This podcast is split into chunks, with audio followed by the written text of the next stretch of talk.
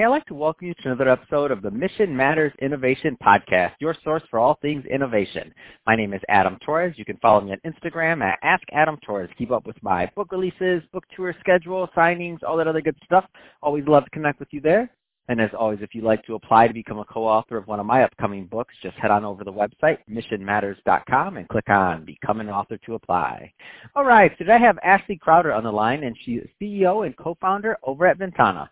Ashley, welcome to the show. Thanks so much for having me. So, uh, Ashley, I'm excited to get into what you're doing over at Ventana and how you're helping your clients. Um, but before we do that, let's get a little bit further into your background. So, how did you get started in your career in business? Yeah, it's it's a pretty different ride. You know, in college, I didn't quite know AR and VR was an option, right? It didn't quite exist. um, I I always loved uh, building things. You know, I watched my dad start his own construction company. I'd go around to the job sites. Um, so I loved watching that and, and saw the value of building your own business. So I always wanted to start my own company and had something going, whether it was tutoring or selling granola bars on the bike trail. And in college, I, I studied engineering to be able to learn how to build and, and manufacture things, which was great. Um, and I also started importing sunglasses from China at the time to resell them. And that's actually how I met my co-founder because he was also doing that, which is a very weird side project to have. So yeah.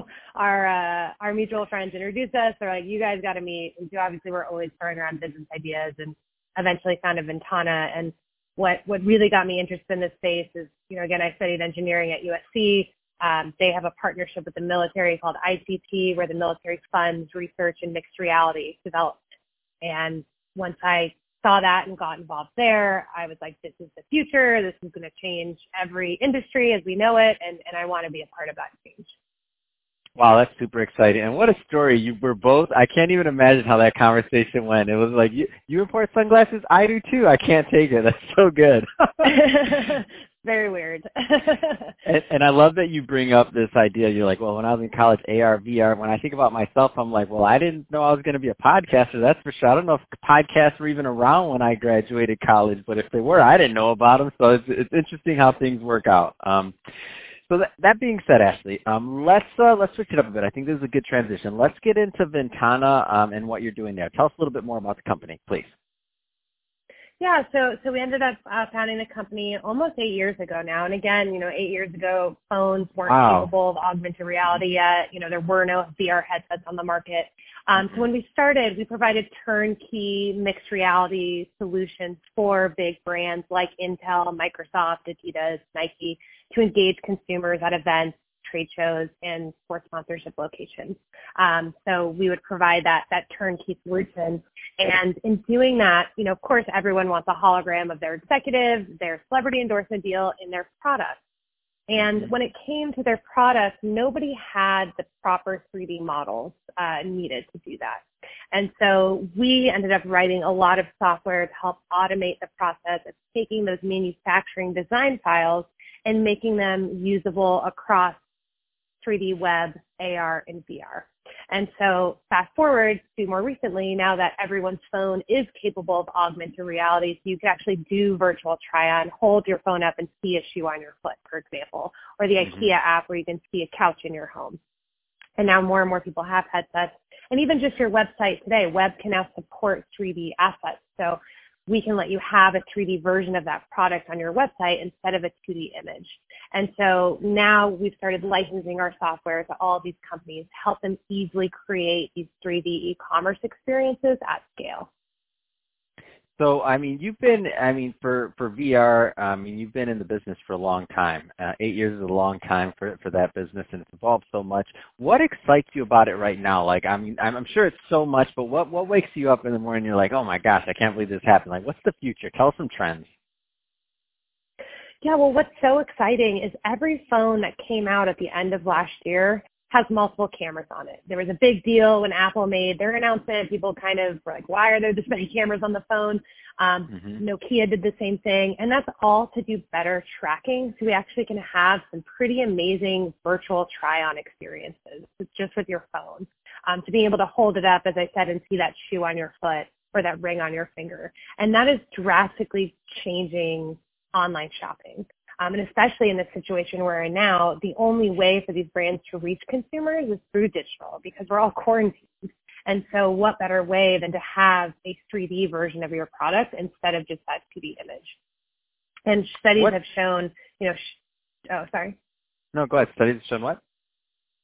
Um, studies have shown having a 3D version of your product on your website has doubled conversion rates and reduced returns. So there's real money on the table there. And then adding in that layer of augmented reality, companies like Houzz has seen an 11x increase in conversions. So it really is a better way to do online shopping. Wow, that's pretty amazing. And so, what do you think is next for um, for online shopping with these 3D models? Like, what does this look like next? When we go at some point when we go on there, is pretty much everything going to be? Would Would you say at some point um, 3D like that that makes sense on there? Yes, every brand we're talking to is really fleshing out their 3D strategy now. And that's what's so important is to look at, okay, we're designing in 3D with the manufacturers and our design team. How do we make that asset usable across our organization? So sales and marketing shouldn't need to recreate that or hire mm-hmm. agencies. Mm-hmm. You should just be able to use that same design asset in every department. Um, and that's something we're really trying to help people do with our software. So we can just take that file, immediately convert it so you can copy and paste code to put it on your website. So every website can actually have a 3D version. So I know I talk about, you know, shoes and jewelry, but think about Home Depot. You know, I don't know if you do work at home on your house, but it always requires three Home Depot trips because I never know exactly what I. Three, you're more efficient than me. yeah. Um, but you know, if you could actually look at that bracket online and spin it around to see, okay, that is how that would fit, right? It, it just gives that consumer a better understanding. So I think the first wave will be just having that 3D version on your website, which is doable today. And then that next step is once you have that, you can then start offering augmented reality experiences. And then a step further, you know, we're working companies like Google, now you can advertise with 3D assets. They have a 3D ad platform, which is huge. Facebook launched their AR advertising. Shopify launched their AR support. So these big platforms are now making this available. You just need 3D assets to take advantage of that. So, you know, a lot of business owners, entrepreneurs, executives listening, you mentioned, you know, some companies like Home Depot. Um, should the small business owner be thinking about this, the small business like online retailer that's doing a couple million in sales a year? I mean, should they be thinking about this also? Yes, definitely. And, and as I mentioned, Shopify, Shopify has a, lo- a number of those smaller retailers and they have done the hard work of creating that mm. web viewer for you. So if you're on Shopify today, you can have a 3D version of your product and you can have AR place it tomorrow. Um, you just need that 3D asset. And, and there's a lot of different ways to do it. If you don't manufacture your own products, you can still have a 3D asset made by a 3D artist and it's not that expensive. Um, you're talking about, you know, a hundred bucks or, or so on average to initially create that 3D asset, and then it's mm-hmm. licensing some software to be able to do some of the, the cooler things with it. Um, so I think it's definitely something they should be thinking about. Oh man, see, you got me all excited. I want a 3D asset too, and I want a physical product. I don't sell any. That's awesome. um, because I just see it, and I'm excited as a shopper also, just to be on there and to see other things. Because you're right, I've seen it before for like you know for some fashion things and other things, just shopping online. But um, like that Home Depot bracket, that was a great example. I'm like, dang, that would actually that would be very useful, Home Depot, if you're listening. Um, so, Ashley, sure. that being that being said, um, if somebody's listening to this and they want to learn more about Ventana or to reach out, I mean, what's the best way for them to connect with you and your company? Yeah, so come to our website. It's vntana.com, so Ventana without the E. And uh, all of our social is Ventana Live. Fantastic. Well, Ashley, it's been great having you on the show today. Um, appreciate you giving us more on your background and your career and how you got started, and also all the great work that you're doing over at Ventana.